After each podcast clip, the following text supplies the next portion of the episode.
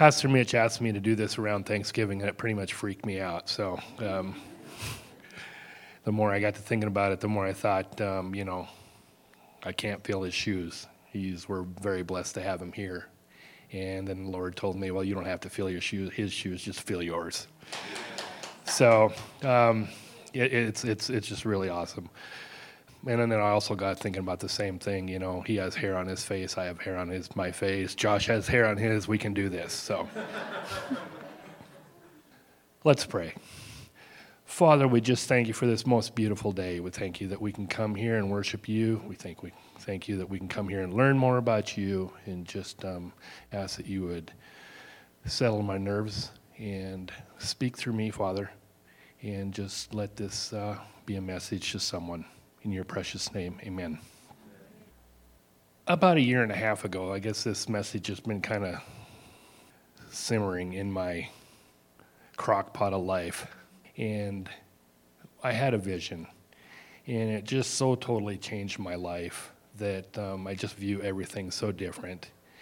And it kind of starts out that Lee and I were um, on a hike in the mountains, and we were um, just walking up this canyon and kind of clawing our way to the top. But when we got to the top, there was this wide open expanse. It was just lined with trees around. It was like a big plateau. It was just miles and miles wide with nothing in the middle but trees all the way around the outside. And, and as we were just admiring the view, out of the tree line came this group of troops. And I just got the sense that the troops were not of this world. They were from some other place, but I also felt that I had complete trust in them. And so the leader came up and had um, talked with us and just said, just, just wait with us here. And so we waited, and it was a few minutes, and he said, look up. And I looked up, and I saw this huge, like opaque glass ball coming out of the sky and it just descended and landed in front of us. And the leader, the troop leader, took each of our hands and said, Come with me. And so we just gladly grabbed his hand and walked toward this ball. And I remember very distinctly there being a line drawn all the way around this thing, and that I looked at that line and knew that once I stepped over that line that I could never ever come back. But we stepped over it gladly. And so we we stepped into the ball. We just kind of melted right through the edge of it. And inside was the most beautiful thing I've ever seen. It was just hundreds of thousands of people singing and dancing and praising God.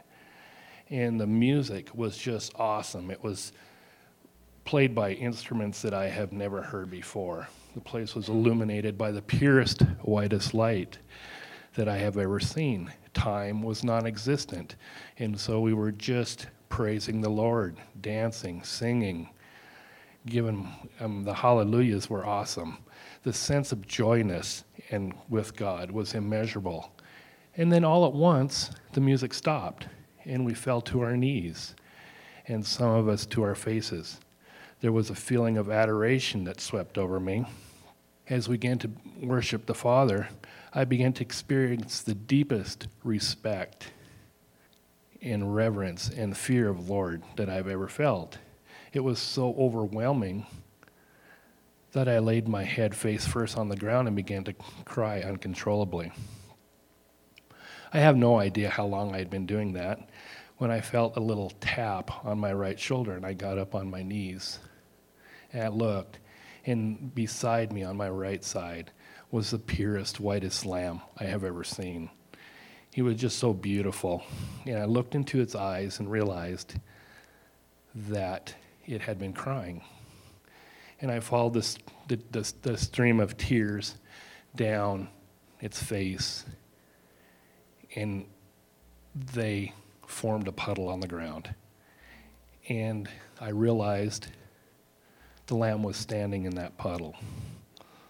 And I looked back into his eyes, and the lamb looked at me and said, These are the tears I've cried for you.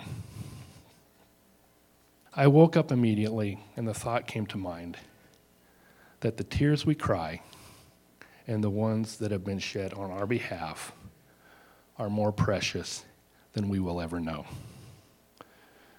So today I want to just touch on the importance of tears and that language of tears and what it means. Washington Irving said, There is a sacredness of tears. They are not a mark of weakness, but of power. They speak more eloquently than 10,000 tongues. They are messengers of overwhelming grief, of deep contrition, which means guilt or regret, and unspeakable love. So today I just want to want to touch on a few times that Jesus has actually cried for us, and the few times he has cried, that it just means that he he loves us and wants us to give everything to him. Jesus tears as a man in Isaiah 53 3. It says, He was despised and rejected by men, a man of deep sorrows and grief. We hid our faces from him in disgust and considered him a nobody, not worthy of respect. Then again, he cried on Palm Sunday when he's riding his donkey and people are laying their coats and their palm branches down, and he catches sight of the city in, in Luke 19:41, Jesus caught sight of the city and he burst into tears with uncontrollable weeping over Jerusalem because the people didn't understand. They were he knew what was going to happen to him because of their unforgiveness. In Mark 14:33 to 35, and this is where he goes to the garden of Gethsemane. He took Peter, Jacob, and John with him an intense feeling of sorrow plunged his soul into deep sorrow and agony. And he said to them, My heart is overwhelmed and with anguish, crushed with grief.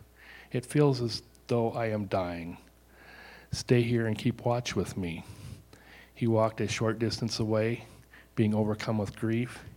He threw himself face down on the ground. He prayed that if it were possible, he would not have to experience this hour of suffering. A man that knows what's going to happen, that can see into the future, but yet loves us so much that he knows that his body is going to be tore up, that he, and he still had the wherewithal to go through it for us. He just knew of the task ahead of him. How many of you have heard of Watchman Nee? Watchman Nee was born in China in 1903. And he started church meetings in 1922. It's quite the story, quite honestly.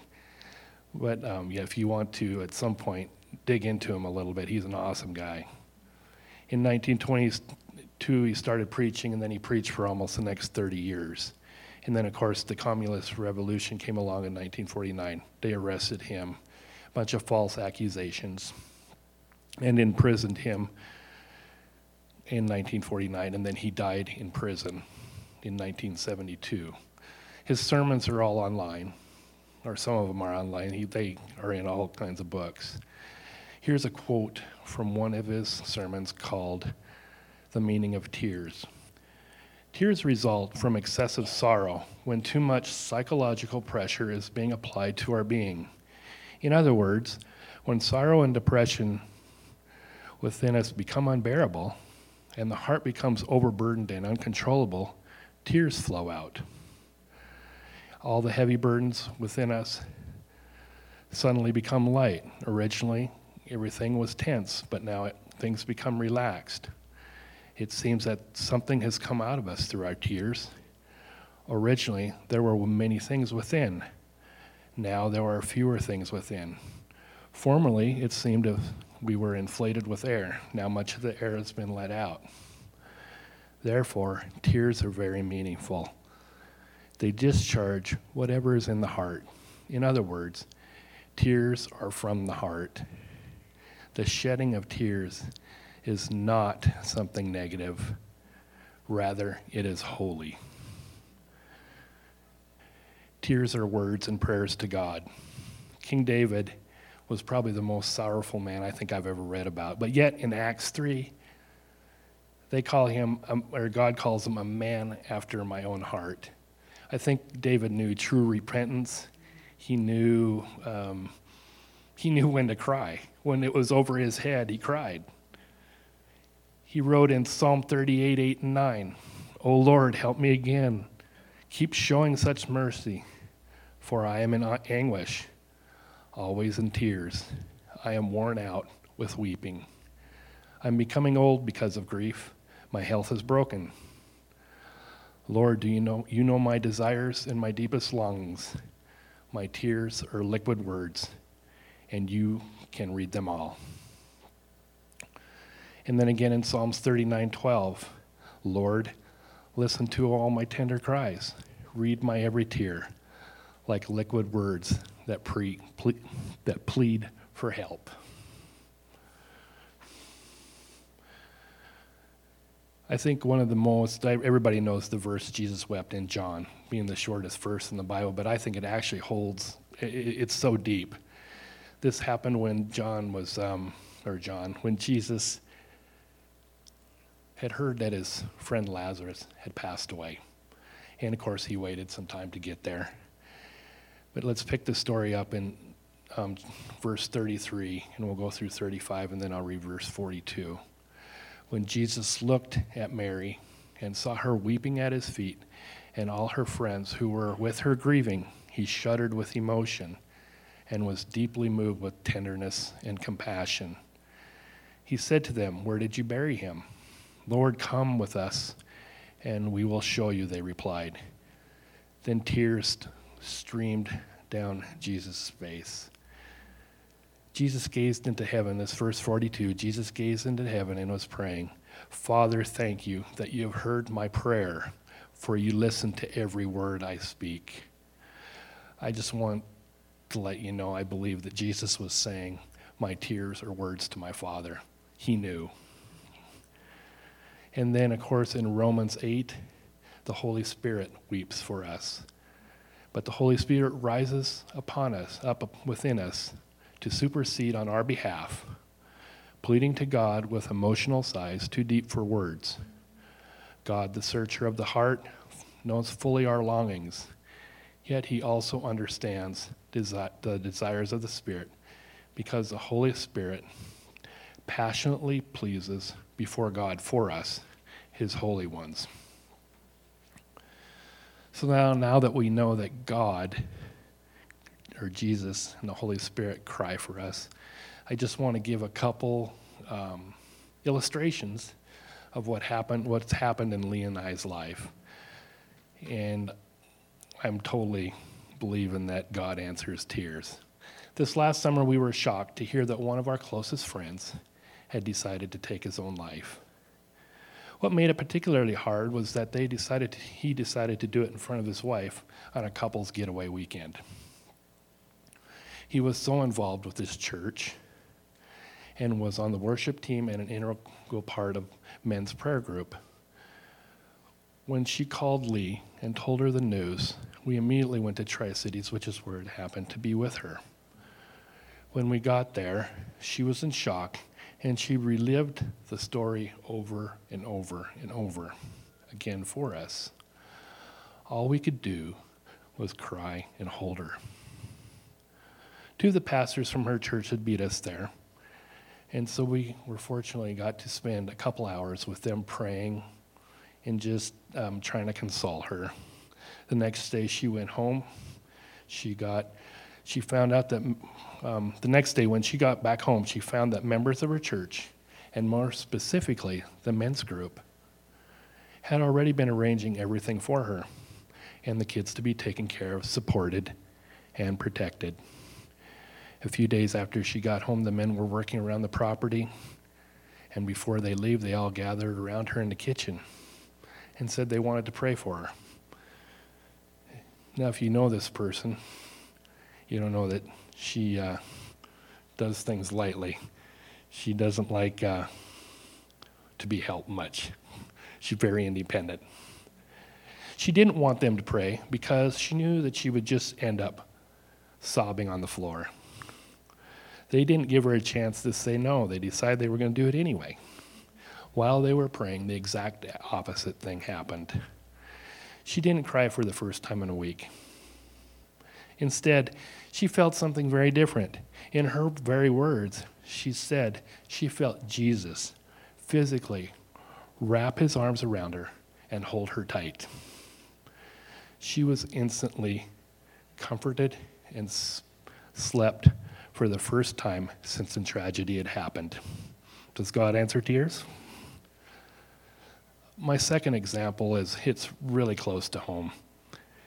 Our middle son, Taylor, is artistic, fun-loving, and a true kid at heart. Lee and I, when we when when we had gotten together, we had noticed how he would just play, play, play, play, play with all the younger kids. He was just one of them kids that gravitates toward um, young kids. But when he was in high school, he got introduced to alcohol. He was drinking on a regular basis, which then led, led to harder drugs. After he got out of high school, he would disappear and resurface about every six months or so. He lived in Walla Walla for a while. In one trip we made to see him, we took him to lunch. He didn't eat barely a bite or two. I think he may have been dope sick and couldn't eat. He was getting so skinny that we were beginning to fear for his life. We asked if he had any food to eat, and he said, Yep, I got a gallon of milk in the fridge. So we decided, well, we need to take him grocery shopping. So we took him grocery shopping. We told him, just put anything in there that you want. Well, we walked around the store. And I think he may have put one or two items in, which wasn't going to work. So Lee and I filled the cart with food. He was so out of it, it was just, um, it was just heartbreaking. We loaded his car, and we told him we loved him, and we sent him on his way. I gave Lee the keys to the car to the keys to the car because I didn't think I was gonna make it, and, and I was right. Before we hit the first stoplight, I was crying uncontrollably. Here's your son, so lost and so out of touch. You, you just it, there was it felt like you were hopeless. I don't remember how long I cried for, but I do remember praying and asking God to take care of him and to watch over him. It was all I could do. I remember God filling with peace and reminding me that He is in control. Fast forward four years, Taylor moved to Portland and then back to Kennewick. Around the same time, Lee was doing the uh, first year internship here at New Song, and the group went to a church in Tri Cities in Kennewick called New Vintage. When Lee walked through the door, she said she thought to herself, "Ah, oh, this is where Taylor needs to be." So she told Taylor about the church and that he should check it out, but he didn't. About a year later, Taylor ran into an old friend of his and was invited to go to church with him. It was New Vintage Church. His friend invited him to him because he said, Hey, man, the pastor party used to party a lot, so you got to check this guy out. So his friend introduced Taylor to the youth pastor, Austin. Austin invited Taylor to go out to coffee with him, and this was a little bit a time after um, after Taylor had been going to church for a little bit. He was still he had gotten off the hard drugs, but was still into um, pot and things like that. And Austin had saw something in Taylor, and so he invited him to go to coffee. And it was there at coffee that Taylor totally gave up drugs. He told the pastor, I want to be involved with youth. And Austin had said, Man, you can't as long as you're doing weed. And Taylor had told Austin, he said, You know what? I'm ready to give the weed up anyway. He said, I cannot hear God talk when I'm on weed. Last year, Taylor went through New Vintage's internship. He is now currently enrolled in Bible school and is studying to get his degree in biblical studies. His plan is to go on and study child psychology and child counsel- counseling. He has a passion for helping children that have struggled through divorce, among many other things. Does God answer tears?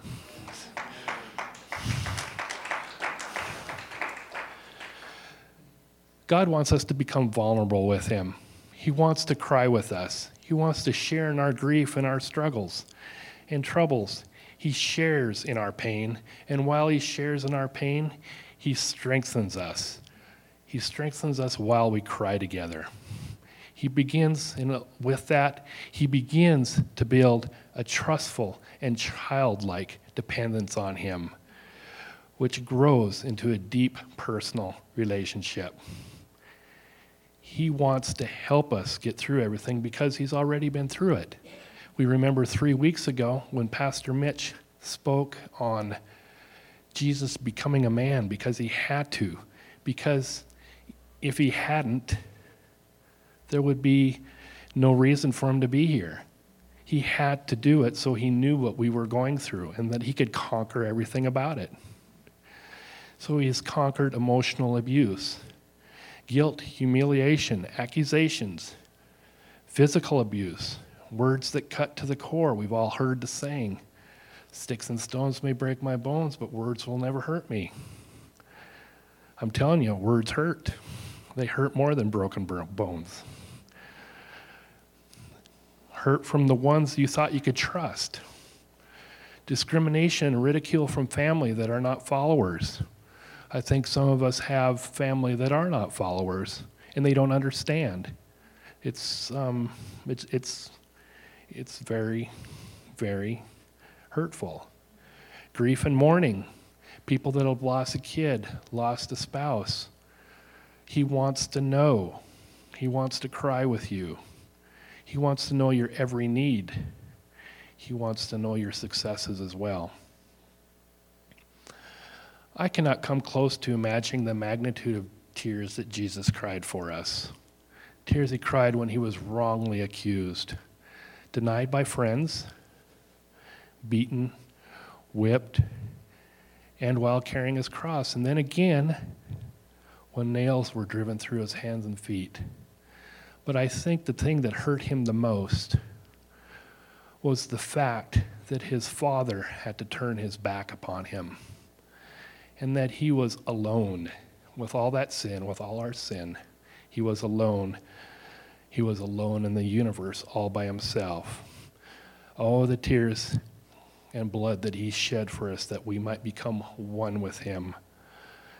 His blood and tears were cleansing our souls and washing our sins away. He cried for you and I. I found a poem online that really explains this. It's called Tears in a Bottle by Deborah Ann Belka.